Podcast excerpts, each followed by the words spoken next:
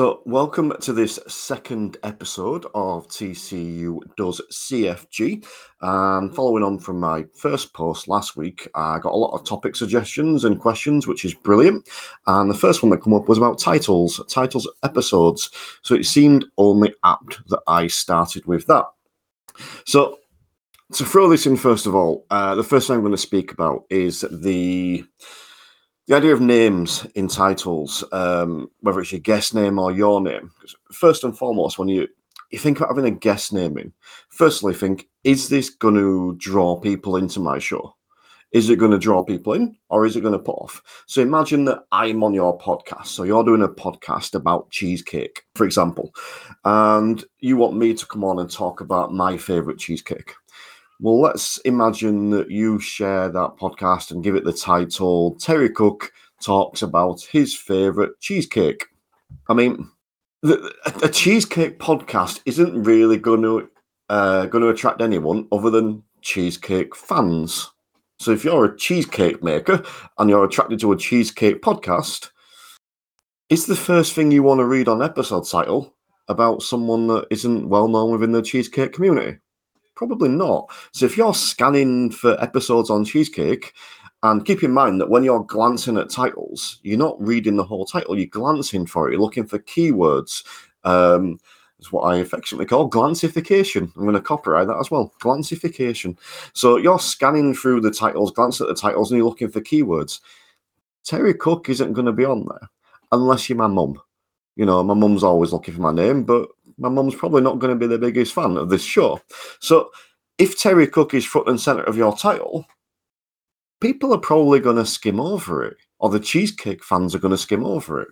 Whereas if you were to put that the other way around and say, the world's greatest cheesecake with Terry Cook, that's different, because at the start of the title, you've got what the episode is about. You've got the world's greatest cheesecake, which is, you know, not necessarily the best one in the world, but it's going to attract people in that are interested in the world's greatest cheesecake. My name's still on there, or the guest name's still on there if you feel that that's relevant, but even then, it's actually necessary. Do you need your guest name in the title? Is having my name actually going to benefit your show by putting in the title? Or is taking out some of those unnecessary words, i.e. my name, actually going to benefit?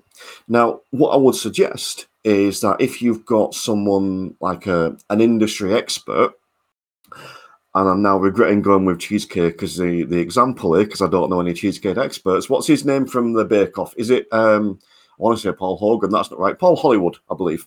If I've got his name wrong, I'm screwed, but whatever. If he was on your show, yes, get him in. I still won't necessarily put him at the start of the episode, but that's potentially going to attract more people in. Is Terry Cook? Probably not. So don't be afraid to not put your guest name in there. If you're using your guest for leverage, if you're using your guest to promote the show, so you want them to share it, you want to use their social media, you want to use their audience, potentially put their name in, because it might make them, it might encourage them more to share it if they can see their name in the title. But this is where I would use a title slightly differently, or two different titles potentially. You can have the title of the episode, and then you can have the different title for when you promote it on social media. So you could skip your guest name in the title of the episode, but put the guest name on the title of social media posts potentially. So you don't have to have your guest name in, and if you do, I would, you know, largely recommend not putting it at the front of the episode. Put it at the back. There's not many people that are going to be offended by that, and if they are, they're probably not worth having on your show. The second thing I want to mention on names is your name in the show, in the episode title, having your name. For me, this is just pointless. You know, if someone's listening to your show, they're listening because they like the look of your show, or because they're a fan of your show or a fan of you. Now, if they're a fan of you, they're going to find you anyway. You know, they don't need your name on every episode title. And then I also refer back to what I was saying about a guest. You know, is your name at the front of every single episode going to be the thing that catches people's attention when they're glancing through titles of shows or episodes? Probably not. Not if it's on everyone. That, to me, that just, it's pointless. If you want your name front and center, call your podcast that. So, for example, if, I wouldn't want to call my podcast Terry Talks with Paul Hollywood. It's not overly engaging. It's not catchable. And also, why does my name need to be on there? It doesn't. If I want my name front and center, I would make my podcast Terry Talks With. That's how I would do that. I'm not saying that's the right choice, but that's where you'd want to put it. You don't need it in your show titles. You can put it in your show notes. You can mention yourself in your show notes, but your show titles should be for what the episode is about. That's the key. Let people come into that episode because two things are going to happen. One, they're going to see that episode and they're going to think, I want to know more about this episode. This is the thing I want to know about. And they may just come in for that episode because they're researching cheesecake and they want to know how to make the world's greatest cheesecake. So when they see the title, How to Make the World's Greatest Cheesecake, they dive in and listen. They may disappear again. That may be the first thing. That's not a problem. You've provided someone with a resource, and ultimately that's kind of the big thing behind doing a podcast. So you may get people that dip in and out and listen, but you may also get the people that dip in because they want to find out how to make the world's greatest cheesecake. But then during the show, they think, I really like this. I wonder if they've got episodes on carrot cake or whatever. So they then hang about and come into more episodes. But even if you only get that person in for one episode, never belittle that. You know, you'll hear me talk a lot about every listener counts. What might that listener do? Well, they might tell a friend. They might have a friend that's into baking or cooking or whatever and tell their friend, oh, listen to this awesome show. You know, I won't listen to it again, but you'll love this. Go check it out and tell them about it. All of a sudden, you've got a new listener. Or more. So take your name out of the title of the episodes. If you want it in the podcast name, go for it. If you want it in the show notes, go for it. Don't clutter up such a small space, because I've spoke a couple of times there about people glancing through episode titles, and they do. It's not the biggest form of searching for shows, but they do. Because that's essentially what podcast app are. So whether you're talking about Spotify or Google or Apple or whatever, they are essentially just search engines. You know, when you go onto Google or Yahoo and type in whatever you're looking for, can't think of an example, how to make a cheesecake. You type that in and it'll bring you up search results. Well, that's what a podcast app is doing. That's what Apple does. That's what Spotify does. It's essentially a search engine, and it's looking for those keywords. It's looking for key phrases. So when you go onto Apple at the minute, the Apple app, and type in driving instructor, the first podcast that comes up is my podcast. It's the Instructor podcast. And that's because every episode, not always in the title, admittedly, but in the show notes and in the about me, I'm talking about driving instructors. I make sure that I put that phrase in all the time. Driving instructor, driving instructor. That's what's got that there. So if you want to go search for a driving instructor podcast on Apple, I haven't checked every search engine, but on Apple, that's the one that comes up first. Now, admittedly, back when I did season one, this wasn't something I was thinking about. I wasn't trying to niche down for driving instructors. I was being too broad, and I was nowhere near that. It was only when I realised, hold on, I'm targeting driving instructors here. I need to talk more about driving instructors, because if a driving instructor searches, I want to be found.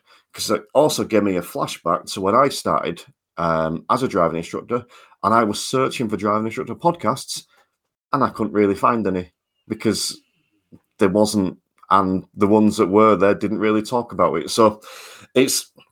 make sure you're putting those keywords in, so into your title and into your show notes. So as people are searching, they're coming up. I would also say, be careful with false promises. Don't mislead people. So I'll go back to the cheesecake analogy. If you're saying, if your title of the show is How to Make the World's Greatest Cheesecake, and during the show, you don't tell people how to make that cheesecake, well, And that's going to, piss a few people off.